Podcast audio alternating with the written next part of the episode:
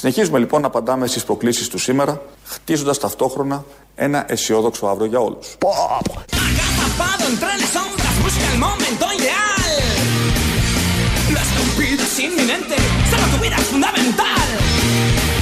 Με μέτρα αποτελεσματικά, αλλά και λογικά. Ευτυχώς!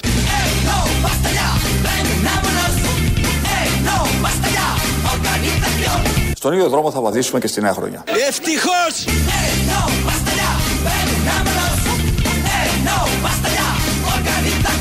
Στον ίδιο δρόμο θα βαδίσουμε και στη νέα χρονιά. Ανοίξτε δρόμο να περάσουμε!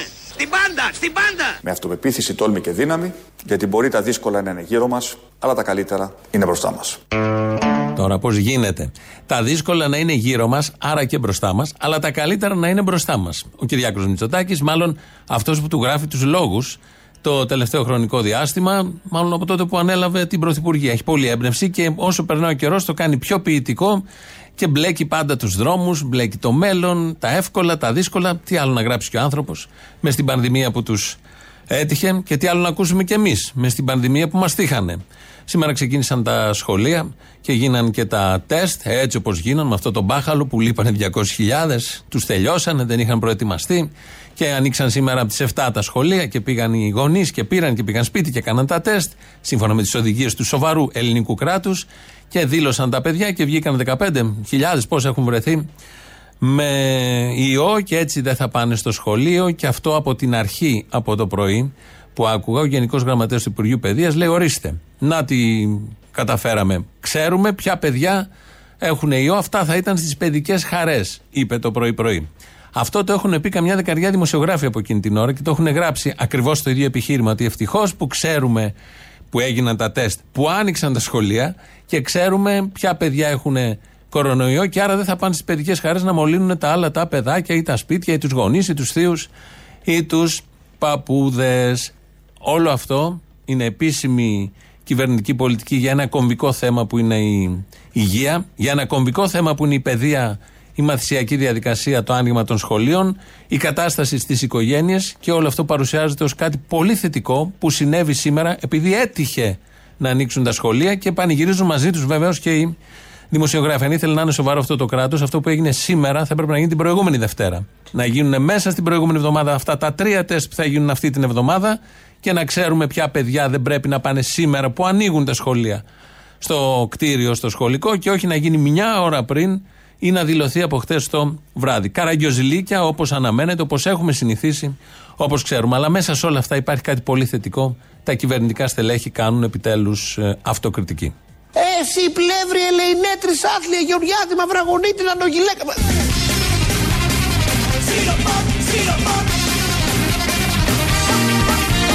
Γεωργιάδη Μαυραγωνίτη να νογιλέκα.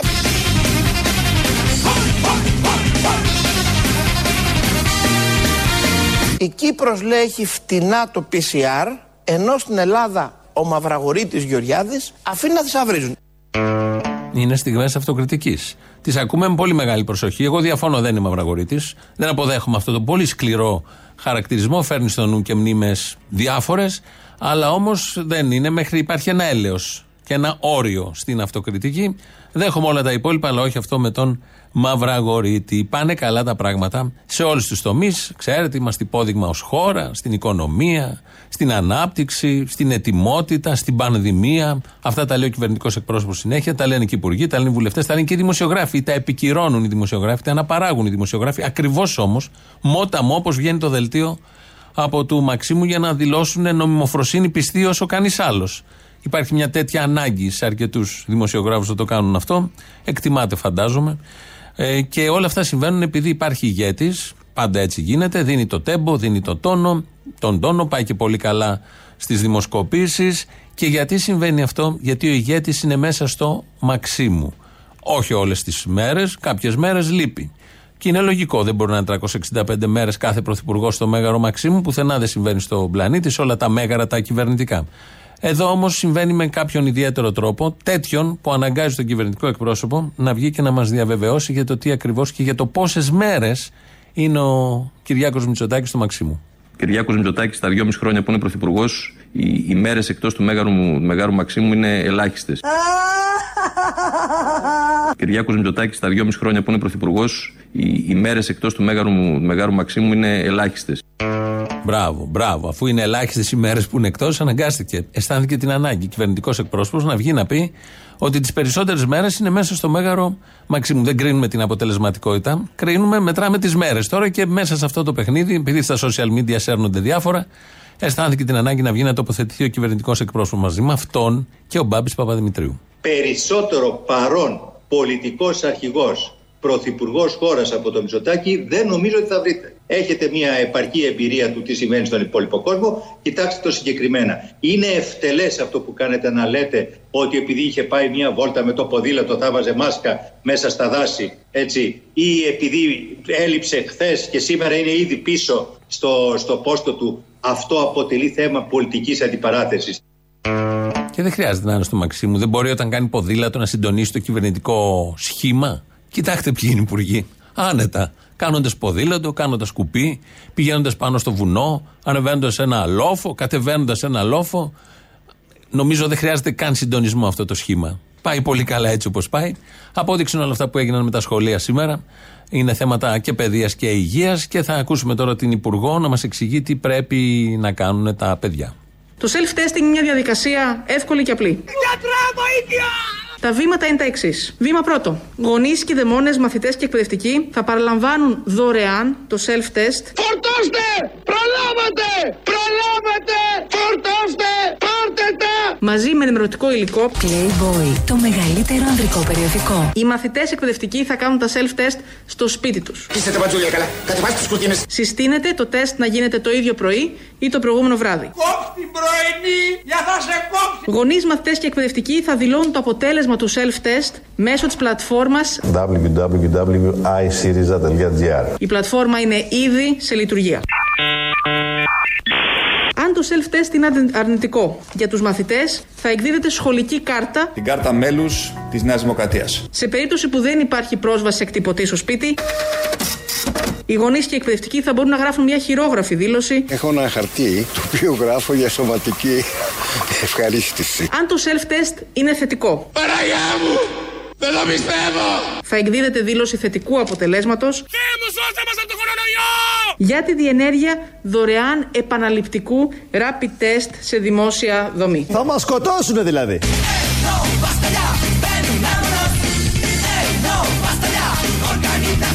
Γιατί με κατηγορούν εμένα? Γιατί?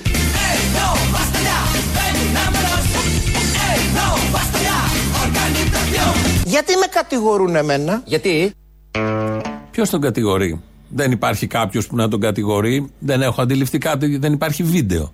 Αλλά εδώ είναι ωραίος ο Γιώργος Αυτιάς που ρωτάει όταν θέτει αυτό το πολύ απλό ερώτημα ο Άδωνης Γεωργιάδης, γιατί προχθές ήταν πάλι στην εκπομπή του και λέγανε τα δικά τους. Η κυρία Κεραμέως μας είπε αναλυτικά τι θα γίνεται. Η κυρία Κεραμέως έβγαλε και ένα μίνι διάγγελμα τώρα που ανοίξαν ξανά τα σχολεία.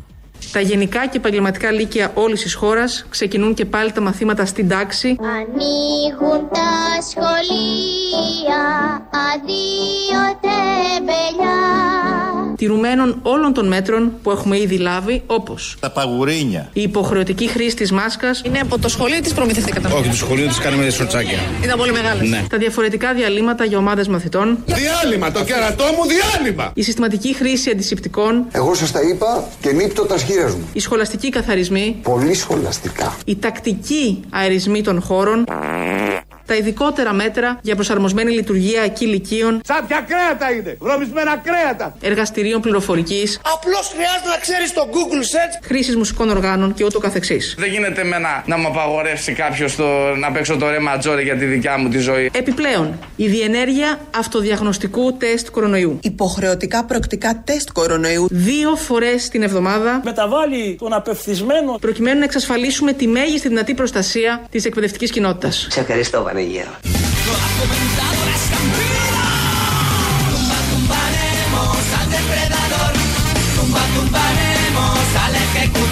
Γιατί με κατηγορούν εμένα? Γιατί?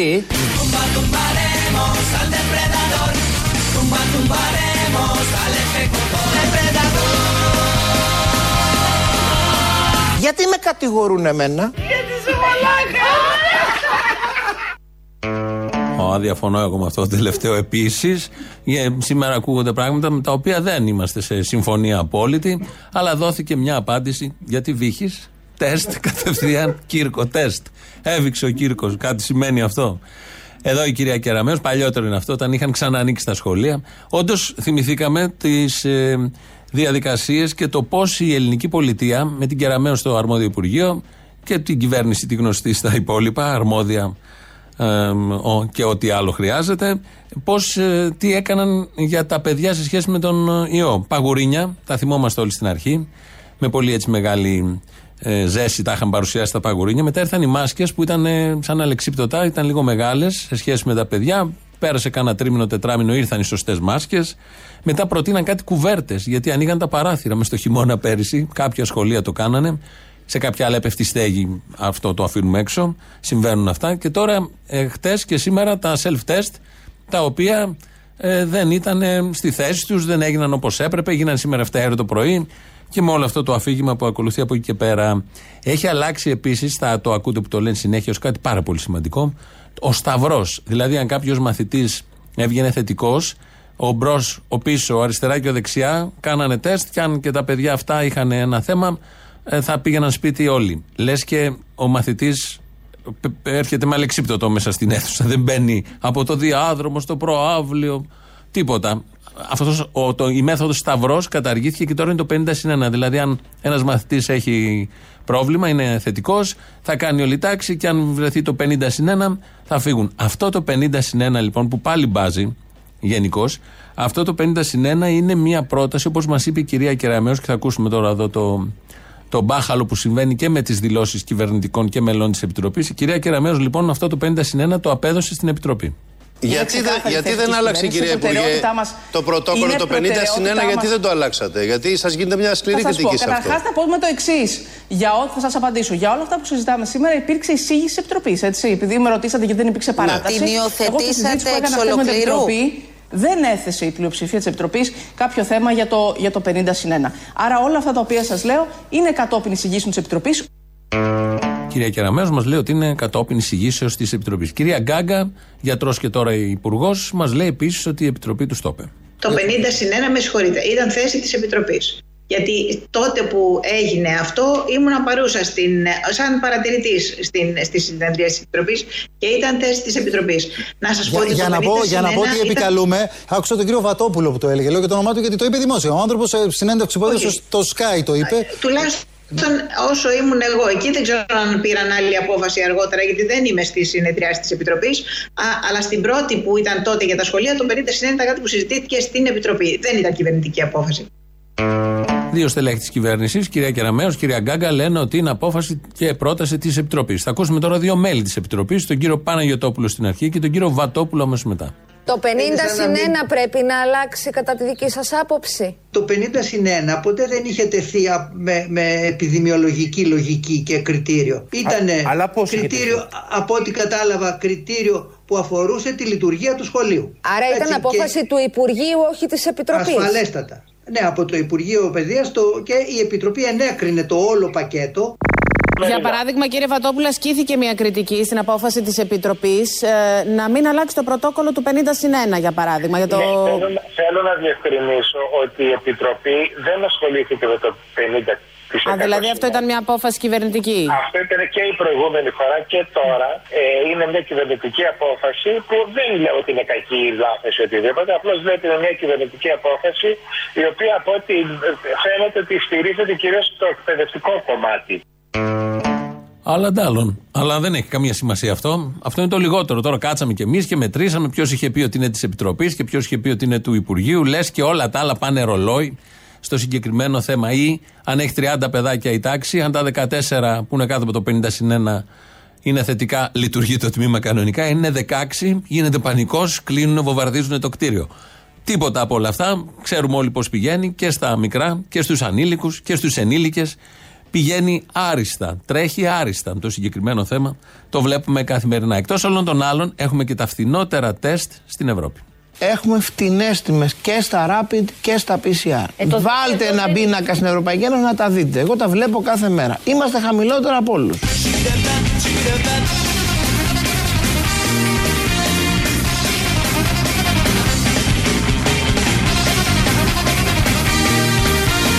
με κατηγορούν εμένα. Γιατί σε μαλάκα.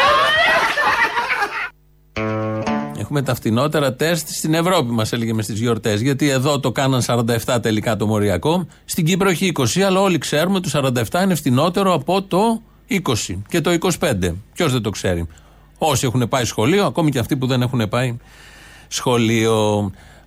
Βλέπουμε τα κρούσματα, πια έχουμε και επώνυμους και ο τέος βασιλιάς μας, για πάντα βασιλιάς στις καρδιές μας, ε, ανιχνεύτηκε με κορονοϊό, και ο Αντώνης Σαμαράς, πρώην πρωθυπουργός, και αυτός πρωθυπουργός της καρδιάς μας, ανιχνεύτηκε με κορονοϊό, και ο Ανδρέας Λοβέρδος την ίδια μέρα αυτή, και ο Αλέξης Τσίπρας. Αλέξης Τσίπρας ανιχνεύτηκε και αυτός με μοριακό, όπως δήλωσε ο ίδιος, με μοριακό τεστ, θετικό στον κορονοϊό.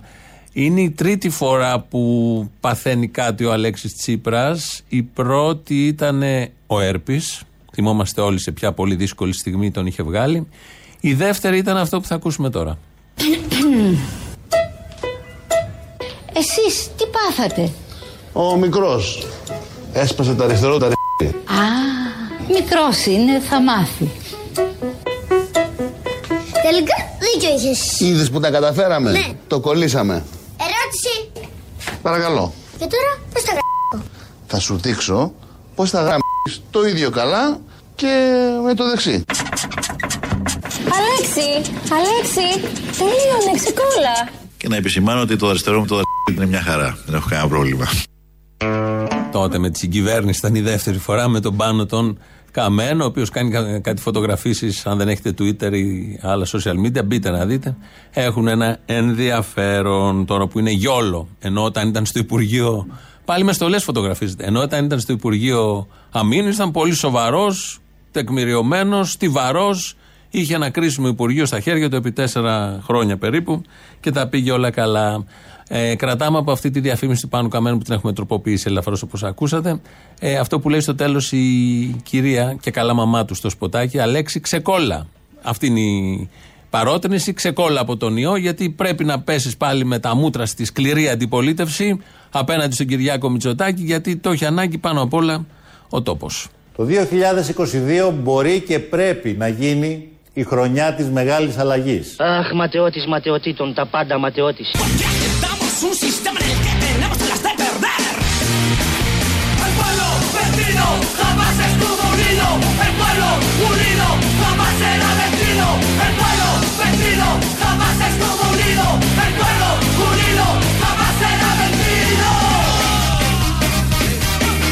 Βενσερέμος.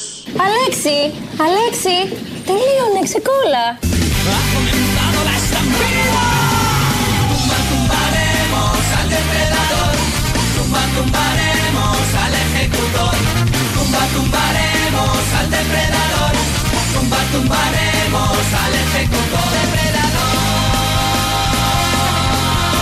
Hasta la victoria siempre. Αλέξη, τελείωνε, ξεκόλα. Όχι, δεν θα ξεκολλήσει και από αυτά. Τα επαναστατικά είναι δυνατόν μόνο από τον ιό να ξεκολλήσει, γιατί είπαμε το έχει ανάγκη ο τόπος μιας σκληρή αντιπολίτευσης. Συμπαγής, τεκμηριωμένη, να συνεπέρνει τα πλήθη. Αυτό που συμβαίνει τα τελευταία δύο χρόνια. Να μην αφήνει δηλαδή σε χλωρό κλαρί την κυβέρνηση.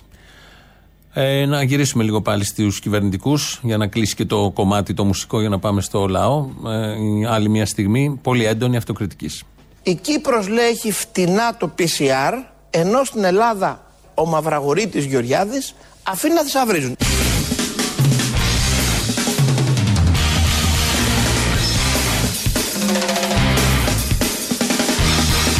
Ενώ στην Ελλάδα ο Μαυραγορείτης Γεωργιάδης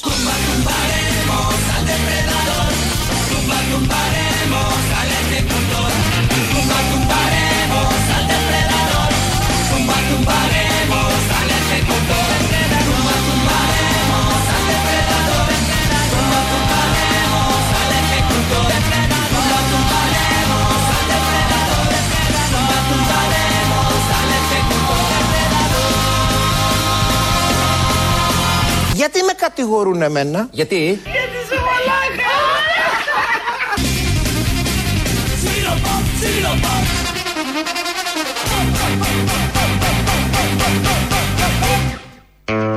αυτό το γιατί που θέτει, δίνεται και η απάντηση. δύο έντεκα δέκα ογδόντα οκτώ ογδόντα. Για ακόμη περισσότερες απαντήσεις σας περιμένει με πολύ μεγάλη χαρά και αυτή τη χρονιά. Τα καλή χρονιά τα είπαμε εμείς από την Παρασκευή, ξεκινήσαμε, δεν περιμέναμε τα σχολεία. Μια μέρα πριν έχουμε ξεκινήσει, αλλά ας τα πούμε άλλη μια φορά. Καλή χρονιά, να είναι όλα καλά, με υγεία, δύναμη, κουράγια, καθαρές σκέψεις, όχι μπανανόφλουδες, όχι ψευδαισθήσεις. Να ενδιαφερόμαστε για το τι θα γίνει με τη ζωή μας αύριο και όχι με τι θα γίνει με το Survivor σήμερα το βράδυ. Radio Παπάκι Παραπολιτικά. Δεν θα πιάσουν οι ευχές, το ξέρω. Radio Παπάκι Παραπολιτικά.gr, το mail του σταθμού αυτή την ώρα δικό μας. Ο Δημήτρης Κύρκος, ηχολήπτης του σταθμού αυτή την ώρα δικός μας. ελληνοφρένια τελεία net.gr, το επίσημο site του ομίλου Ελληνοφρένια. Εκεί μας ακούτε τώρα live μετά ηχογραφημένους. Στο YouTube είμαστε στο Ελληνοφρένια Official. Από κάτω έχει και διάλογο να κάνετε. Και εγγραφή. Πάμε πρώτο μέρος του λαού. Πρώτες διαφημίσεις κολλητά. Τι συγκινητικό είναι αυτό με τη Μαρία Σιδέρη, τι τρομερό είναι αυτό. Σας είχαν ζητήσει αυτά τα δεκατέσσερα χρόνια στις Αβέροφ, στις φυλακές, να υπογράψετε. Βεβαίως, βεβαίως. Και, και ο δικηγόρος μας ακόμα και εκείνος μας έλεγε να υπογράψουμε, να, να ελωτώσουμε την ποινή, την ποινή μας. Και... Καμιά δεν έκανε δήλωση. Όχι, όχι, κάνανε μερικές, κάνανε δήλωση. Εσείς? Όχι, με, καμιά μελοθαρατή δεν έκανε. Δεν περνούσε από το μυαλό, δεν είχε περάσει από το μυαλό να κερδίσω τη ζωή μου. Είμαι νέος άνθρωπος, να ζήσω. Όχι. Γιατί? Όχι. Γιατί πονούσε με αυτούς που πήγανε. Αντί για καμιά φορά την ώρα του λαού εκεί πέρα, βάλτε να τα ακούσουμε ξανά όλη τη συνέντευξη. Μπας και σηκωθεί τίποτα και από εμάς μέσα. Σιγά, Μάρη, μη σηκωθεί. Τις κότες εδώ πέρα που καθόμαστε. Γιατί εγώ ποτέ δεν θα μπορούσα να φτάσω ούτε καν να σκεφτώ όλα αυτά που είπε η Σιδέρη. Δηλαδή είναι απίστευτη, απίστευτη. Δηλαδή ούτε ο Θεός θα τη συγχωρέσει και δεν πιστεύω ο Θεός, αν υπάρχει, να ακουμπάει τέτοια άτομα. Άντε ρε Αποστολή, από την Κεσαριάννη σε παίρνω, έφτασα Ραφίνα και έχω ψωνίσει και ένα κιλό σαρδέλες. Ο λόγος? Τι ο λόγος, γιατί σε παίρνω? Όχι, για τις σαρδέλες. Α, τα είσαι την οικογένεια. Σαρδέλες? Ε, τι να κάνουμε. Τυχερή οικογένεια. Αυτή, κουβανολόγος απολυμμένος πρόσφατα, ε, προπαραμονή πρωτοχρονιάς, τι να κάνουμε. Απολύθηκες από πού? Απολύθηκα στη δουλειά μου, εταιρεία μου, πάνε θα βρουν ένα νέο, λέει να τρέχει πολύ γιατί εγώ να λίγο βραδικίνητος, κατάλαβες. Ε, τώρα συγγνώμη κιόλας, δεν φταίει οι εταιρείες ή φταίς? Ε, βέβαια, βέβαια, τι να κάνουμε. Δεν πάμε με την εποχή, είμαι, λέει, δεν ταιριάζω από τη φιλοσοφία, δεν σε πήρα γι' αυτό όμως. Ακούγα προηγούμενα και το έφυγα από το νεκροταφείο και άνοιξα το... την εκπομπή. Ακούγα τον Αποστόλη. Το... Καλός είναι ο Αποστόλης, για... καλός είναι. Το θύμιο, ρε, σταμάτα. Αλλά είναι και ο άλλος ο κουραστικός. Α, ναι, ναι. Σταμάτα γιατί ανεβαίνω τον ανήφορο τώρα. Ήμουνα λοιπόν και εγώ. Όλοι ανεβαίνουμε έναν ανήφορο. Το θέμα είναι μην καταλήξεις σαν το Σύσυφο. Ε. Ωραία, με σαρδέλες, τέλος πάντων. Ε, ανεβάσεις πόσιμο... σαρδέλες μέχρι την κορυφή και μετά τις αφήσεις να πέσουν. Τα λέει, τα λέει η μυθολογία. Ε, τέλος πάντων. Το πόσιμο του διχασμού κι αυτό. Είχα πάει για τη Μαρία τη Σιδέρη που κάνατε κι εσείς τώρα το. Σιδέρη. Σιδέρη, ναι. Εκεί την είχα γνωρίσει πριν από πολλά χρόνια. Ήταν ένα, πάλι σε μια κηδεία ενός αγωνιστή που είχε πιάσει την κουβέντα γιατί μου έλεγε για τον παππού μου που της είχε δώσει ένα πιστόλι κάτω από κάτι αυγά να το πάει στην κατοχή, να το παραδώσει εκεί στις, στο σύνδεσμο που έκανε. Τέλος πάντων, άκουγα και το, το θύμιο που σχολίαζε για τον πρωθυπουργό μας και για το τοπόσημα του διχασμού. Και τι να πεις. Πάντως, αξίζει να διαβάσουν και τα βιβλία της. Όποιος δεν τα έχει διαβάσει, εσείς την έχετε παρουσιάσει. Καλή συνέχεια, καλή δύναμη. Δεν είχαμε πει και την καλή χρονιά και θα τα λέμε. Ναι, Αποστόλη, ήθελα να πω κάτι συγκεκριμένα για το θύμιο που μιλάει τώρα, για τη συνέντευξη που πήρε στην Αθήνα. Λοιπόν, έχω, επειδή και εγώ έχω ζήσει αυτό το πράγμα, είμαι εβδομήντα τέσσερα χρονών και ήταν ο πατέρας μου αυτό.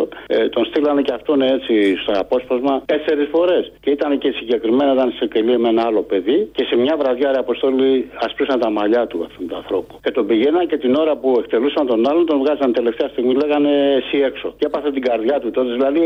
Είναι φοβερά πράγματα. Φοβερά πράγματα. Δεν μπορεί να φανταστείς, ας πούμε. Αυτά δημιούργησαν τον διχασμό όμως. Αυτά που δεν αντέχει ο Κυριάκος τώρα. Ε, εντάξει. Ε, εντάξει τώρα, εσύ Αποστόλη, να μου δεν καταλαβαίνεις αυτοί τι έχουν κάνει. Να αναλάβουν εγώ, και οι εκτελεσμένοι ε, τις ευθύνες τους κάπου. Εγώ, δηλαδή εγώ, κάπου ένα όπα, ε. ε. Κάπου ένα όπα. Να αναλάβουν και οι νεκροί τις ευθύνες τους. Ε, εντάξει. εντάξει. Οι νεκροί τις ευθύνες τους, εντάξει. Η υπόθεση είναι ότι. Δεν μπορεί να συνεχίζεται ο πολιτικός κρατούμενος, κάπου λίγο μια σύνεση. Ναι, αλλά όταν σε πηγαίνουν με συνοπτικές διαδικασίες και σου λένε ότι. Ξέρεις κάτι, σου λένε ότι είσαι δολοφόνος για δύο άτομα να μου και δεν έχεις και έκλαιγε ο πατέρας μου. Του έλεγα εγώ, του έλεγα τον πατέρα μου, για πες μου ρε πατέρα, τι γίνεται να πούμε. Ωραία κύριε, ωραία, μου λέτε το, το προσωπικό σας ε, θέμα και το συμμερίζομαι. Ωραία, το σας καταλαβαίνω, σας συμπονώ. Λοιπόν, τον Κυριάκο που ήταν έξι μηνών κρατούμενος από τη Χούντα, το σκεφτήκατε, μπήκατε στη θέση του? Εγώ ήμουν πολιτικός κρατούμενος έξι μηνών από τη Χούντα. Έλα ρε, έλα ρε. Εγώ ήμουν πέντε χρονών και πήγαινα να μου έρθει. Με εσείς πώς τρώγατε κύριε το παστίτσιο, φτούραγε? Γιατί εδώ φτούραγε. Όλοι οι εξόριστοι Έλληνες. Με παστίτσιο που φτουράει. Καλό, καλό. Ε, μα τι το... Και χωρίς κάρδαμο έχω μάθει, το ρεπορτάζ μου λέει. Γε, γελά, γελία πράγματα, ρε. Όχι κάρδαμο, μοσχοκάριδο, διορθώνω. Αλλάζω ναι, τη συνταγή, ναι. Έτσι. Ακούστε, ήμουνα, ήμουνα πέντε χρονό παιδάκι και επειδή είχα ένα πιστολάκι να μου πήγα, πηγαίναμε με το. Και, πηγαίναμε, και ήταν αστυνομικό και του έλεγα, έπρεπε τον πατέρα μου, ξέρεις από το. Και του Κυριάκου αυτά ήταν τα προβλήματα. Του είχε καεί το πιστολάκι για τα μαλλιά εκεί στην εξορία. Μην μιλάτε έτσι. Πείτε ένα Μητσοτάκι γαμίσε να συνοηθούμε. Αυτές τις κουβέντες. Είπε και το παλικάρι αυτό που έβγαλε ο Θήμιος, που έβγαλε να μου πούμε εκεί πέρα στο φαρμακείο. Μητσοτάκι γαμιέσαι. Σε όλα τα φαρμάκια. Έτσι θέλουν, ρε. Έτσι θέλουν.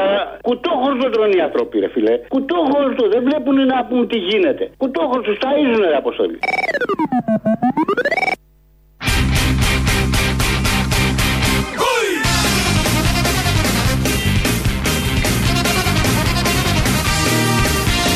Συνεχίζουμε λοιπόν να απαντάμε στις προκλήσεις του σήμερα, χτίζοντας ταυτόχρονα ένα αισιόδοξο αύριο για όλους.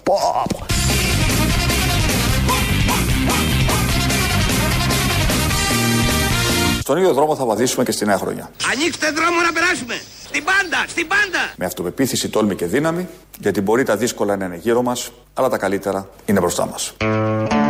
Διαβάζω εδώ ένα πολύ ωραίο μήνυμα. Ε, συμφωνούμε όλοι με αυτά που λέει βεβαίως ο Πρωθυπουργός. Ένα πολύ ωραίο μήνυμα ενός συμπολίτου μας εδώ προς εμάς. Λέει: Κουμούνια, εύχομαι να πεθάνετε από καρκίνο στο αίμα, εσείς και οι οικογένειές σας, όσο πιο σύντομα γίνεται. Ψόφο στα παιδιά σας και στα ανήψια σας και σε ό,τι αγαπάτε. Θάνατο σε κάθε κομμουνιστή. Σύντομα θα μας αδειάσετε τον τόπο σκουπίδια και θα σας στείλουμε με τους μουσουλμάνους μαμιάδες σας μαζί. Πάρα πολύ σύντομα. Καρκίνο στους γονείς και τα παιδιά σας. Ο κύριος Ζαχαριάς Παναγιωτούδης.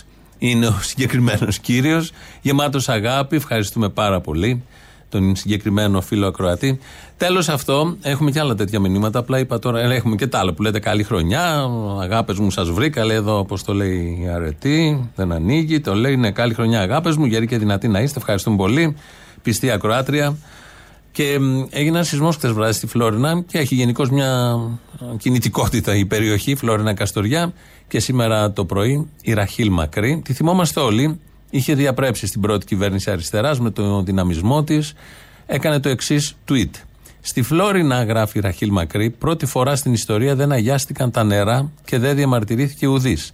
Ο μη αγιασμός των υδάτων είναι πολύ κακό πράγμα πάντως. Ήδη το βιώνουν. Και έχει από κάτω τα δεδομένα του Ινστιτούτου του Σεισμολογικού για το σεισμό στην Φλόρινα. Ότι, ε, ερμηνεύω εγώ τώρα γιατί θέλει και μια ερμηνεία η μεγάλη καλλιτέχνης, ότι έγινε ο σεισμός επειδή δεν έγινε αγιασμός.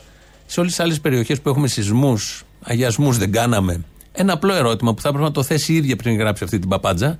Παρ' όλα αυτά προφανώς δεν το έθεσε, γι' αυτό είναι μεγάλη καλλιτέχνης η Ραχήλ Μακρή, μας θυμίζει τις ένδοξες στιγμές των ε, ανεξαρτήτων Ελλήνων και μετά του ΣΥΡΙΖΑ, γιατί ήταν βουλευτήνα του ΣΥΡΙΖΑ.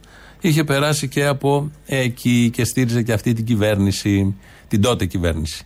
Δεν ξέρω, μπορεί και την τώρα. Ε, νομίζω όχι από ό,τι μαθαίνουμε.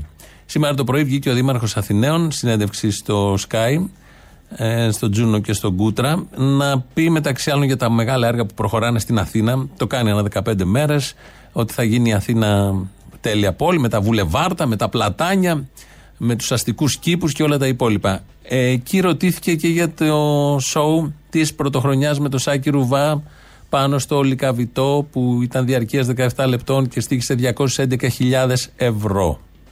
Άρα και τα προηγούμενα χρόνια είχε στοιχήσει περίπου το ίδιο, λέτε. Περίπου το ίδιο, μα δεν υπήρχε καμία διαφορά. Και μάλιστα το ενδιαφέρον είναι ότι αυτοί που σήμερα έρχονται και μας κατακρίνουν για το κόστος, οι ίδιοι είχαν ψηφίσει τα προηγούμενα χρόνια αντίστοιχους προϋπολογισμούς. Αλλά ξέρετε, εδώ νομίζω το θέμα είναι λίγο ευρύτερο και έχει να κάνει μια προσπάθεια πολιτικοποίησης των πάντων. Ναι. Και μια λογική που θέλει να διαιρούμαστε ακόμα και όταν μιλάμε για καλλιτέχνες. Δεν πάει έτσι όμως. Η τέχνη δεν έχει χρώμα, δεν έχει ιδεολογία και τέτοια γεγονότα θα έπρεπε να μας ενώνουν, όχι να μας χωρίζουν. Γενικώς αυτή η οικογένεια έχει ένα θέμα με το διχασμό. Εξορία, πας στον Αϊστράτη, διχάζεις τον λαό. Αυτός που έχει πάει εξορία, προφανώς. Συζητάς για το Ρουβά, για όλο αυτό το κιτσαριό που έγινε πάνω στο Λυκαβηττό, πάλι διχάζεσαι. Είναι δικαίωμα των Ελλήνων πολιτών να κρίνουν, να κατακρίνουν θεσμικά ή μη και από τα social media, να έχουν μια άποψη, ειδικά για θέματα αισθητικής τέχνης, όταν δεν τους αρέσει. Ο ξεπερασμένος και καμένος Ρουβάς, και τηλεοπτικά και καλλιτεχνικά, είναι ένα θέμα ότι ό,τι ώρα κάνεις ζάπινγκ, όπου γυρίσεις, σε όποια επιτροπή, σε όποια εφοπλίστρια δίπλα είναι ο Σάκης Ρουβάς για φιλανθρωπικούς και άλλους λόγους, έχει καεί στη συνείδηση πολλών ανθρώπων και καλλιτεχνικά και ε, σαν, σαν παρουσία και σε διαφημίσεις και σε οτιδήποτε. Αλλά όπως και να έχει, και καμένος να μην ήταν καλλιτεχνικά, μπορεί ο καθένας να συμφωνεί, να διαφωνεί και να το εκφράζει και να το λέει. Δεν είναι διχασμός αυτό. Δεύτερον και πολύ σημαντικότερον, δεκαεπτά λεπτά στήξαν διακόσιες έντεκα χιλιάδες. Όλα αυτά λένε ότι είναι για την παραγωγή. Ναι, δεν έχει δοθεί απολογισμός και πιο ακριβώς ποσό πήρε ο καλλιτέχνης Σάκης Ρουβάς. Και είναι χρέος του Δήμου, γιατί είναι δημόσιο χρήμα, του κάθε φορέα να δίνει αναλυτικό λογαριασμό για το πόσο έχει πάρει ο καθένας. Είναι δωρεάν. Να ξέρουμε ότι είναι δωρεάν. Έχει πάρει πέντε, δέκα, δεκαπέντε, όσο έχει πάρει είναι χρέος να το ξέρουμε. Έτσι γίνεται, αυτή είναι η σωστή διαχείριση. Έτσι αν γίνεται δεν θα διχαστούμε. Διχαζόμαστε επειδή δεν δίνονται όλα τα στοιχεία και επειδή όλες αυτές τις δουλειές τις κάνουν οι ίδιοι και οι ίδιοι. Με αναθέσεις, με τους γνωστούς τρόπους που όλοι γνωρίσαμε. Εκεί στην πρωινή συνέντευξη έδωσε και μια άλλη απάντηση ο Κώστας Μπακογιάννης, που έδειξε ότι κατέχει το θέμα πάρα πολύ καλά. Αυτό είναι ένα σύνολο πραγμάτων, ειδικά για την τελετή, ειδικά για την ε, γιορτινή αυτή η μέρα. Λένε πολύ μικρή διάρκεια, πολύ μεγάλο κόστος. Η διάρκεια, όπως ξέρετε καλύτερα από μένα, γιατί είστε άνθρωποις της τηλεόρασης, θα ήταν. Η διάρκεια δεν επηρεάζει το κόστος με εξισένεια. Ότι ακόμα και αν είναι εκατόν εβδομήντα λεπτά, είναι δεκαεπτά λεπτά, το κόστος είναι το ίδιο. Ότι ακόμα και αν είναι εκατόν εβδομήντα λεπτά, είναι δεκαεπτά λεπτά, το κόστος είναι το ίδιο. Το ίδιο είναι το κόστος, αν είναι δεκαεπτά λεπτά. Ή εκατόν εβδομήντα επτά λεπτά, και τα άκουσαν και οι συνάδελφοι και δεν είπανε τίποτα. Έτσι αντιμετωπίζονται τα θέματα διαχείρισης του δημοσίου χρήματος. Δεν είναι ίδιο το κόστος, αν είναι δεκαεπτά λεπτά ή αν είναι εκατόν εβδομήντα επτά λεπτά. Αλλάζουν πάρα πολλά πράγματα, βάρδιες, ώρες, μοντάζ, ό,τι άλλο θέλει κανείς να βάλει. Αλλά αυτά τα λέει ο Δήμαρχος της Αθήνας. Ε, να μην διχαστούμε άλλο με το συγκεκριμένο. Πάμε σε ένα άλλο θέμα που δεν θα διχαστούμε. Είχαμε τρία παιδικά νοσοκομεία στην Αττική, τα δύο κάτω, στο Γουδί, το Αγλαία Κυριακού και το Αγία Σοφία, και κάπως το Πέδον στην Πεντέλη. Τώρα, με αφορμή την πανδημία, πάνε να το ξεκάνουν το Πέδον στην Πεντέλη. Θα το, κάνουν, το κάνανε εμβολιαστικό κέντρο. Ακούμε πώς παρουσιάζει, με διχαστικό λόγο βέβαια πάντα, γιατί οτιδήποτε πάει ενάντια σε αυτή την κυβέρνηση διχάζει, και όποιος προσπαθεί να διατυπώσει κριτική αυτονόητη στις αστικές δημοκρατίες, όπως μας λένε από το πρωί μέχρι το βράδυ, ή κάποιο έτσι ψήγμα άλλης άποψης, αμέσως διχάζει, είτε πάει εξορία, είτε μιλάει για το Ρουβά, είτε για το νοσοκομείο Πέδων. Η κυρία Σταυρούλα Κοσταρίδου, διευθύντρια της Ιατρικής Υπηρεσίας. Επειδή προέκυψε ανάγκη περίπου για δέκα εμβολιαστικές γραμμές επιπλέον αυτών που λειτουργούμε, γιατί ναι. λειτουργούμε τώρα, σήμερα εμβολιάζουμε παιδιά με, με τέσσερις εμβολιαστικές γραμμές, ναι. θέλανε λοιπόν να δοθούν άλλες δέκα. Αντί να τις κατανείμουν εξίσου, δύο ξέρω εγώ στα Αγλαία, δύο στο Αγία Σοφία, ας πάρει και η Πεντέλη αν μπορούσε τέσσερες, όχι δύο, τέσσερες, δεν μας πειράζει. Mm-hmm. Αλλά ποιος σκέφτηκε να σταματήσει τις ευμερίες αυτού του νοσοκομείου για να αναπτυχθούν δέκα εμβολιαστικές γραμμές. Πιο, πιο, πιο φωτεινό μυαλό ήταν αυτό. Ψάχνω να βρω τρεις μέρες και δεν το βρίσκω. Γι' αυτό αγωνιζόμαστε, για να είναι το τρίτο παιδιατρικό νοσοκομείο της Αττικής. Αυτό το νοσοκομείο είναι ένα διαμάντι, εξυπηρετεί όχι μόνο τη βορειοανατολική Αττική, εξυπηρετεί Λαβρεωτική, εξυπηρετεί την Εύβοια, εξυπηρετεί περιοχές που για τους ανθρώπους είναι πολύ δύσκολο να φτάσουν στα κάτω Πέδων, στα Αγία Σοφία και το Αγλαία Κυριακού. Εμείς θέλουμε αυτό το νοσοκομείο να, να είναι και να παραμείνει ανοιχτό. Ακούς ανθρώπους όπως η συγκεκριμένη κυρία και λένε το λογικό, το τόσο αυτονόητο. Γι' αυτό μας φαίνονται και συμπαθείς. Φαίνεται πάντα και στη φωνή τους. Και ακούς απ' την άλλη τα κυβερνητικά στελέχη. Μελετάς, βλέπεις, νιώθεις, βιώνεις τις αποφάσεις τους και λες όντως, γιατί να πήξουν όλοι μέσα στα δύο νοσοκομεία που γίνεται και ο χαμός, και να μην υπάρχει και ένα τρίτο και ένα τέταρτο και ένα πέμπτο? Πέντε εκατομμύρια έχει η Αθήνα, ποια είναι η αναλογία σε παιδιά, ώστε να διευκολυνθεί ο πληθυσμός στον, στο υπέρτατο θέμα που είναι η υγεία των μικρών κτλ. κτλ. Τίποτα από όλα αυτά. Έχει προϊστορία αυτή η κυβέρνηση με άλλες συνθέσεις παλιότερα, στο κλείσιμο νοσοκομείων, στη μείωση, στο πετσόκομα της δημόσιας υγείας, διότι υπάρχουν και τα ιδιωτικά. Πρέπει με κάποιο τρόπο να ζήσουν και τα ιδιωτικά. Άρα σιγά σιγά ε, πετσοκόβονται, μειώνονται για τους γνωστούς λόγους. Το βιώνουμε με την πανδημία και με άλλες αφορμές και καταστάσεις. Λαός τώρα έχει σειρά το δεύτερο μέρος. Γεια σου, Αποστόλη μου, καλή χρονιά. Γεια, χρόνια πολλά. Χρόνια πολλά. Λοιπόν, τι κάνει ο Ζήλικερας με τον Ζαραλίκο, ρε εσύ, πού ζούμε? Το καθεστώς Μητσοτάκη, τι εννοείς? Αν, στο καθεστώς Μητσοτάκη, αν είναι δυνατόν, καμιά ντροπή, τίποτα. Οποιοδήποτε τέτοιο είδους καραγκιοζηλίκι είναι συνεπές με την κυβέρνηση. Είναι. Που την έψαχνε την είδηση για να τη βρεις. Άνοιγες εφημερίδες, κανάλια, τίποτα. Την έψαχνε. Κάψαχνε. Α, καλό χαϊβάνεσαι κι εσύ. Μπράβο. Και για πες, τη βρήκε σε κάποια από τα κεντρικά κανάλια. Όχι, αυτό θέλω να σου πω. Α, η μωρή τώρα. Εσύ φταίς, δεν φταίνε τα κανάλια. Εσύ που έχεις λάθος προσδοκίες. Και εκεί σου λέω, ο κόσμος πώς μπορεί να ψηφίζει Μητσοτάκη όταν γίνονται τέτοια πράγματα, μπορείς να μου το εξηγήσεις? Ε, κάποιοι το κάνουν για να γίνονται τέτοια πράγματα. Εντάξει, ναι, αλλά δεν το κάνουν. Δηλαδή, πώς να σου πω, δεν μπορώ να δεχτώ ότι δεν είμαστε το ποσοστό που βγαίνει από κόσμο που έχει συνέστηση για το τι γίνεται. Mm, λυπάμαι πολύ. Δέξου το. Δεν θα δονάτερο τη ενάλλων. Το site θα μου λε τι έχει chat. Πού είναι το chat, εγώ δεν το βρίσκω. Τι έχει το site μας? Περινοφρένια net, μωρέ, που λες μπαίνετε στο chat, ακούω εκεί. Δεν έχω βρει chat εγώ. Να πας να μπεις στο chat. Έχω μπει, ρε, δεν το βρίσκω. Πού είναι το chat, το, το site σας. Περινοφρένια net δεν είναι? Κοίταξε να δεις, δεν έχω μπει, δεν ξέρω. Δεν το παρακολουθώ. Μπαίνω σε άλλα site εγώ. Μάλιστα. Ναι. Να σου πω, μωρέ, τέλος πάντων. Ε, μα τώρα για μαλακίες δεν ασχολούμαι, το καταλαβαίνεις. Hola, mi mil querido comunista. Καλώς τα αρχίδια μας τα δυο. Πήρα να σου πω καλές γιορτές, καλές διακοπές να έχετε. Εγώ ήθελα να σου πω καλός μαλάκας είσαι. Αλλά να έχετε καλή χρονιά, γιατί μας κρατάς καλή παρέα εδώ πέρα. Γιατί μας θα μας βάλουν κι άλλο lockdown. Βέβαια, εμείς φταίμε. Δεν φταίνε αυτοί που έχουν σκάσει όλα τα λεφτά στους μπάτσους και δεν έχουν δώσει λεφτά σε πρώτες γραμμές βοήθειας και στο προσωπικό της ασυστένθια. Τέλος πάντων, μην, μην κολλήσουμε εκεί. Κοχώνες. Κοχώνες για να, για να είμαστε όλοι αγαπημένοι. Καλά. Καλή χρονιά. Feliz año y... Κοχώνες. Κοχώνες. Οι εφτά με τα λεφτά βγάλαν τη σέλφη στα κλεφτά. Ακούστηκαν τα ουλιαχτά από το λαό που αλιχτά. Αχ, ρε, αυτό που έχουμε ρε, και ποιητές. Ρε μπαγασάκο φαφλατά, άδωνη πίσω τα λεφτά. Πω πω πω πω, πω πω πω πω. Αυτά. Τρέλα, τρέλα, τρέλα. Θα το στείλω καρβέλα για μελοποίηση. Για εκεί είναι. Όλα κερίδο. Άντε κι άλλοι. Τι θα γίνει με τους Ισπανόφωνους όλους? Μα γιατί, αφού είσαι κι εσύ Ισπανόφωνο? Από πού με παίρνεις, μωρή? Ε, σε μια πλατεία είμαι. Πού, στην Τραπετσόνα?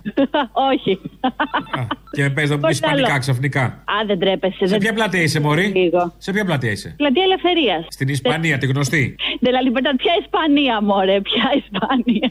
De la Libertad, ούστ, μωρή, βλαχάρα. Βλαχάρα, βλαχάρα, μόσο τη τελευταία. Μα γιατί? Είδες ένα Κάζαντε Παπέλ και μου για το Λισπανί. Κάζαντε Παπέλ, σιγά που θα πρέπει να έχω το Κάζαντε Παπέλ. Εξάλλου εδώ πέρα στην Αττική το έχουμε συνηθίσει. Πώς το είπαμε το πεδίο του Άρεος? Πώς το είπαμε? Το πεδίο του Άρεος, τον Άριο Πάγο, πώς τον είπαμε? Το πεδίο του Άρεος, Marsfield. Marsfield, α, νόμιζα ήταν ε, Mars Ice, καλά εντάξει. Και okay. Mars Ice είναι ο Άριος Πάγος, ναι, δίπλα είναι. Δεν μου λες να σε ρωτήσω κάτι, αυτή η εκπομπή πού θα πάει τελικά, θα σας τιμιώσουν και άλλο? Τι είναι αυτά με τις ιστορίες για τα Χριστούγεννα, για τα τραγούδια?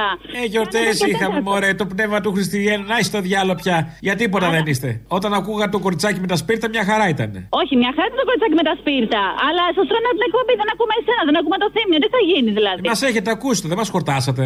Ποτέ, ποτέ. Εκεί Ζάμε. Θέλω να καταλήξω. Ζάμε. Δεν χορτενόμαστε εμείς, δεν χορτενόμαστε. Ισχύει ότι δεν χορτενόμαστε, αυτό είναι μια αλήθεια. Και να σου πω, εσείς από τον Άδωνη θα χορτάσετε ποτέ που μας έχετε σπάσει τον ευρικό μας σύστημα? Όχι, εκεί θα τον φας τον Άδωνη κλείσμα.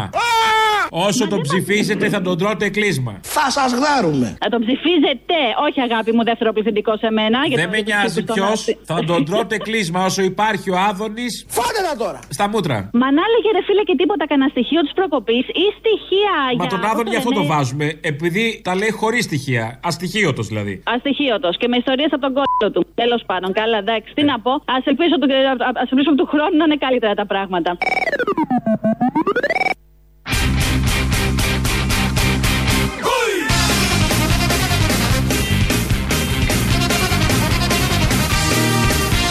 Συνεχίζουμε λοιπόν να απαντάμε στις προκλήσεις του σήμερα, χτίζοντας ταυτόχρονα ένα αισιόδοξο αύριο για όλους.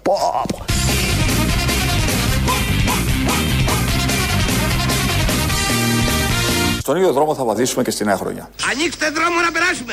Στην πάντα! Στην πάντα! Με αυτοπεποίθηση, τόλμη και δύναμη, γιατί μπορεί τα δύσκολα να είναι γύρω μας, αλλά τα καλύτερα είναι μπροστά μας. Τα καλύτερα είναι μπροστά μας. Μια χαρά. Ε, είναι φρέσκο. Το είπε τις προηγούμενες μέρες, οπότε θεωρήσαμε χρήσιμο να το μοιραστούμε μαζί σας για να ξέρετε ότι μπορεί να είστε τώρα στα δύσκολα, αλλά τελειώνουν αυτά. Ένα-δύο μήνες. Το έχουν προσδιορίσει εδώ οι επιστήμονες της κυβέρνησης ε, και μετά θα ξεχυθούμε στα λιβάδια. κανονικά, χωρίς ιούς, χωρίς τίποτα, με την ανάπτυξη να καλπάζει, με την αύξηση μισθού δύο τοις εκατό. Δόθηκε ήδη, μην το ξεχνάμε, είναι τριάντα επτά λεπτά τη βδομάδα. Δεν είναι λίγο. Να το δούμε. Έχει σημασία πώς τα βλέπει κανείς αυτά τα πράγματα. Τελεία τώρα σε αυτά. Κωνσταντίνος Τζούμας έχει κάνει δηλώσεις, έχει απασχολήσει πολύ την επικαιρότητα. Άλλος ένας πολύ γνωστός που με τις δηλώσεις του ταράζει το σύμπαν και αναρωτιόμασταν αυτά που ακούμε, είναι αυτά που ακούμε. Ε, μπαίνει στο ευρύτερο πλαίσιο της σάτυρας, εκεί το τοποθετώ εγώ, της αποστασιοποιημένης σάτυρας. Είναι αυτό που δεν μπόρεσα ποτέ στη ζωή μου ούτε να ακούσω, ούτε να κάνω, ούτε να ανεχτώ, δεν μ' άρεσε, δεν γέλαγα, δεν μπορούσα να το ακούω καν. Είναι αυτή η ελιτίστικη προσέγγιση στα πράγματα, ενώ ζούμε σε μια χώρα που έχει πολλά προβλήματα και κυρίως τα τελευταία χρόνια από το μνημόνιο και μετά έχει προβλήματα σε πάρα πολλούς ανθρώπους, έντονα προβλήματα που έχουν αλλάξει την ψυχοσύνθεσή τους, τον τρόπο που κοιτάνε, τον τρόπο που επικοινωνούν. Όταν λοιπόν συμβαίνει αυτό γύρω σου, δεν μπορεί να είσαι πολύ ψηλά και με απόσταση να βλέπεις και να κρίνεις, σαν να μην σε αγγίζει, που δεν σε αγγίζει τίποτα από όλα αυτά. Οπότε όλο αυτό μου ήταν απεχθές. Η πρώτη δήλωση που έκανε προχθές. Έγινε συζήτηση σήμερα για τον Μητροπολίτη Κοζάνης, όπου είπε ότι εσείς οι γυναίκες δεν μπορείτε να κλείσετε τα στόματά σας, πώς τις αντέχετε. Έχει ένα δίκιο ο Μητροπολίτης Κοζάνης όσον αφορά τις φλίερες, όσον αφορά τις φλίερες γυναίκες φυσικά. Ε, μιλάνε πολύ, σε σημείο που εκνευρίζεσαι. Ε, πιστεύω ότι οι γυναικοκτονίες στην Ελλάδα οφείλονται σε έναν βαθμό στη φλιαρία των γυναικών. Μιλάνε ακατάπληκτα. Θα μου πεις τώρα δεν μπορεί να γίνει κεύρηση. Είναι αφόρητο πάντως, έχει δίκιο, οι φλίαρες γυναίκες. Είναι αφόρητο. Άρα τις σκοτώνουμε, επειδή μιλάνε πολύ. Το είπε ο Μητροπολίτης, έκανε εδώ την αναπαραγωγή. Το επιχείρημα περί ασθένειας, όλα αυτά, εμένα δεν με πείθει, δεν με πείθουν όλα αυτά. Ε, ο ασθενής άνθρωπος είναι μετρημένος, κάθεται σπίτι. Ε, δεν μπορώ να το δεχτώ γιατί δεν ήταν μόνο στην εποχή της ασθένειας. Ανάλογες απόψεις, όχι τόσο ακραίες και κραυγαλές, δεν τον παρακολουθούσαμε και καθημερινά, εκφραζόντουσαν και στο παρελθόν. Αυτά τα είπε τη μία μέρα. Την επόμενη βγαίνει το πρωί, το Σάββατο, στον Αντένα, στην πρωινή εκπομπή για να τα κάνει καλύτερα. Πρώτον, είχα εκνευριστεί διότι αργήσε πάρα πολύ να εμφανιστεί ο διευθυντής φωτογραφίας εκεί με δουλειά στη Συγκρού και ρίχναν το σταθμό στη θάλασσα κτλ. κτλ. Δεύτερον, η αργία μητήρ πάση κακίας. Εμένα με εξόργησε. Κύριε Τζούμα, έτσι, η αλήθεια είναι ότι σιγά, δεν χωράει Τζούμα σε κάτι. Με εξόργησε, προφανώς σαν γυναίκα. Ά, δεν σας ακούω να λέτε. Να λέτε. Κύριε Τζούμα, εσείς θέλετε Έχει. να ανακαλέσετε Έχει. ή να διορθώσετε αυτό που είπατε χθες. Άλλοτε είπα χθες, άλλοτε από την Κυριακή, άλλοτε από την τριγόμενη την Πέμπτη. Ψυχάς οικογένειες. Ποιες οικογένειες, τι λέτε κύριε, κύριε Τζούμα. Τις οικογένειες που έχουν χάσει παιδιά, το λέτε αυτό. Που βλέπουν τηλεόραση από το πρωί μέχρι το βράδυ. Δεν έχουν τίποτα καλύτερο να κάνουν στη ζωή τους. Τι λέτε, παρακαλώ. Τώρα κύριε Τζούμα, με συγχωρείτε. Δεν ξέρω αν είστε σε παραλήρημα, πραγματικά με συγχωρείτε, αλλά δεν καταλαβαίνω. Αυτό όντως είναι τώρα μια παραλήρηματική. Δεν καταλαβαίνεις τι είναι να είσαι σύμφωνα με το παιδί του συστήματος. Τα έκανε καλύτερα. Την επόμενη μέρα χειρότερα τα πράγματα στον Αντένα. Δεν υπήρχε τρίτη φορά, δεν ξέρω τι συνέβη. Τέλεια σε αυτά. Θα παραμείνουμε όμως στον πνευματικό κόσμο της χώρας, γιατί ευτυχώς πριν μερικά χρόνια, στην εποχή της Ευμάρειας, Σιμίτης Καραμαλής ο δεύτερος, και πριν τους Ολυμπιακούς και κάπου εκεί, δεν μιλούσε ο πνευματικός κόσμος της χώρας. Ευτυχώς μέσα στην κρίση και κυρίως μέσα στην πανδημία, βγαίνει και μιλάει ο πνευματικός κόσμος της χώρας. Ακολουθεί ο πνευματικός άνθρωπος του τόπου, Σταμάτης Γονίδης. Ο Έλληνας έχει ιστορία χιλιάδων ετών και παραπάνω. Είναι ο λαός του φωτός. Εμείς δώσαμε τα φώτα στους λαούς. Ακόμα και τα άστρα που βλέπουν οι επιστημονές έχουν ελληνικό όνομα. Όλα τα πάντα και οι αριθμοί. Και ξεκινάει ο αλφαβητός μας από το Α έως το Ω. Αγαπώ. Δεν είναι τυχαίο. Άρα λοιπόν σου λέει, αν καταφέρουμε και κάνουμε τους Έλληνες πρόβατα, όλη η γη είναι στα πόδια μας. Αυτό που γίνεται και αυτοί που μιλάνε είναι πρόδρομοι του αντιχρίστου. Αν και πιστεύω ότι τώρα τελευταία αυτό που γίνεται γίνεται γιατί επιτρέπει ο Χριστός να γίνει, γιατί είμαστε όλοι αντιχριστοί. Αν ερχόταν ο Χριστός αυτή την εποχή στη γη, με αυτά τα δεδομένα δεν θα ήταν χριστιανός. Επιτρέπει ο Χριστός και γίνονται όλα αυτά. Και καλά ξηγείται. Λοιπόν, αλλά δεν μας αφήνει. Είμαστε δικά του παιδιά, ειδικά οι Έλληνες. Είναι ο λαός του. Όλοι το ξέρουν αυτό. Ξηγείται καλά και θα ξηγηθεί καλά στο λαό του τους Έλληνες. Κοιτώντας τους Έλληνες, όντως, πείθομαι και εγώ με όλο αυτό. Το τελευταίο τρίλεπτο ήταν το τρίλεπτο του γιατρού. Με μένα μέσα, μαζί με τους άλλους δύο. Τελειώσαμε, λαός αυτός κι αν είναι του γιατρού. Μέρος Γ μας πάει στο μαγκαζίνο. Γεια σας. Ναι, γεια σας. Γεια σας. Ε, θέλω να κάνω μια αλλαγή σε ένα εμβόλιο που έχω κλείσει. Σε ένα? Για το εμβόλιο. Ναι. Πότε μπορείτε, πότε έχετε κλείσει, τι μάρκα εμβόλιο, πόσο χρονών είστε? Ένα λεπτάκι. Είναι το Pfizer. Pfizer, τι είναι το Pfizer? Το εμβόλιο το Pfizer. Το Pfizer εννοείται. Πώς, δεν σας άκουσα. Το Pfizer εννοείται, που έχει πει μπροστά. Ναι, ναι, ναι. Ε, γιατί μου το λέτε Pfizer, δεν υπάρχει με F κάτι? Αλλιώς λέγεται δηλαδή, το είπα λάθος. Ναι, είναι Pfizer. Δεν ξέρω, το έχω ακούσει από το Στραβελάκι. Οκ, okay, εντάξει, τότε το είπα λάθος. Sky, δεν βλέπετε? Ε, βλέπω, αλλά δεν ασχολούμαι τόσο. Ε, όλος ο Sky του λέει Pfizer. Τώρα κι εσείς μου λέτε εδώ ξαφνικά, τέλος πάντων, δεν πειράζει. Πάμε παρακάτω, μην κολλήσουμε εδώ. Ναι. Ωραία, το Pfizer είναι η τρίτη δόση. Η τρίτη, ναι, ναι, ναι. Μάλιστα. Και. Ένα λεπτάκι να σας πω μόνο για πότε το έχουμε κλείσει. Περιμένω. Λοιπόν, για εικοστή πρώτη Πρώτου. Ωραία, και πότε θέλουμε? Γιατί το ακυρώνουμε καταρχάς? Ε, γιατί θα εργάζεται εκείνη τη μέρα, οπότε θέλω στο, σε άλλη μέρα. Θέλω για Πέμπτη. Θα εργάζεται, μιλάτε στον εαυτό σας σε τρίτο πρόσωπο? Όχι, μιλάω για τον σύζυγο. Α, παίρνετε εκ μέρους του συζύγου. Γιατί δεν παίρνει ο σύζυγος? Γιατί είναι στη δουλειά. Και τι είναι αυτό, εσείς τι είστε, ας πούμε, Ναντούκα, δεν κατάλαβα. Σεξιστικό. Πολλές απορίες έχετε. Ναι, είναι πολύ σεξιστικό αυτό, δεν μ' άρεσε αυτό. Βάζει τη γυναίκα, ας πούμε, αυτός είναι για δουλειά, αυτός είναι στη δουλειά, δεν πάει να πάρει τηλέφωνο. Υπερασπίζουμε το ρόλο σας αυτή τη στιγμή στο σπίτι. Να ρωτήσω γενικά, είστε καλά? Έχετε κάποιο θέμα? Καλά, εγώ έχω κάνει την τρίτη δόση. Έχει κάποιες παρενέργειες, δεν ξέρω. Μήπως να το σκεφτείτε. Τέλος πάντων, είστε καιρό παντρεμένοι? Ε, μήπως υπάρχει άλλο τηλέφωνο να καλέσω? Σας φέρετε καλά? Παναγία. Όχι, σας παρακαλώ, γιατί γίνονται πολλά μέσα στα σπίτια. Είναι εντάξει μες στο σπίτι, πείτε μου, μιλήστε μου. Δεν κατάλαβα. Να τα πούμε και εκεί στο κουκουέ, γιατί άκουσα προχθές στη, στη Βουλή. Ε, αυτοί ε, τα έπανε τόσο δυνατά που παραλίγο να πέσει η κυβέρνηση του ΣΥΡΙΖΑ. Έτσι νομίζαμε. Ότι κυβερνάει ο ΣΥΡΙΖΑ με τους λόγους που βγάλανε. Η αλήθεια είναι ότι βλέποντας τις πολιτικές μπορεί να μπερδευτείς καμιά φορά. Τόσο Α, ίδιες ναι, που ναι, είναι. Ναι, ναι. Ε, να, να πω λίγο κάτι γι' αυτό το. Με το με την, πώς τη λένε, το, με το ράδιο Αρβίλα. Αυτός εκεί πέρα, ο Στάθης, το γεγονός αυτό στέρνονταν στα δικαστήρια από το δεκαοκτώ, έτσι. Αλλά μέχρι τότε τους βόλευε, γιατί κάνανε αντιπολίτευση στο ΣΥΡΙΖΑ. Και τους βόλευε να υπάρχει εκεί και το είχαν θάψει το θέμα. Τώρα λοιπόν που τα ρίχνουν με την, στη Νέα Δημοκρατία, γιατί έτσι έχουν ξεκινήσει. Στον Αντένα και με τη Νέα Δημοκρατία τα έχουν. Λοιπόν, ε, οπότε πώς θα σταματήσει η οποιαδήποτε σάτυρα, το βγάλανε αυτό στη φόρα τώρα. Αυτός παραμένει σιχαμένος, εντάξει. Και η ράδιο Αρβίλα τελειώσανε και δεν υπάρχει τίποτα πια που να μας θυμίζει τη σάτυρα και να τα βάζει με τον κούλι. Μωρή, τι τελειώσαν, αφού ξεκινάνε δέκα του μήνα. Θα ξεκινήσουν πάλι, μπα, έχει πέσει πολύ μαλακία, πα, δεν νομίζω. Αφού το ανακοινώσανε. Πέσει... Δεν ξέρω, ε, μέχρι να το δούμε κι εγώ, κρατάω μικρό καλά, δεν σου λέω μαλακίες. Ναι, ναι, κι εγώ, κι εγώ, κι εγώ. Κι εγώ. Ωστόσο, ε, ωστόσο έχει ανακοινωθεί. Ωστόσο έχει ανακοινωθεί, αλλά ωστόσο να δούμε και πώς, αν θα ξεκινήσουν, πώς θα ξεκινήσουν, έτσι. Το επόμενο σύνθημα ξέρεις ποιο θα είναι? Ποιο? Ανδρουλάκη και Μητσοτάκη μαμιέστε. Ξέρεις γιατί? Γιατί? Γιατί και οι δύο μαζί χρωστάνε εξακόσια εξήντα εκατομμύρια. Οπότε είτε θέλουν είτε δεν θέλουν, αυτοί οι δύο θα είναι μαζί. Γιατί χρωστάνε εξακόσια εξήντα εκατομμύρια τον ελληνικό λαό. Κατάλαβες, τα ρήφας.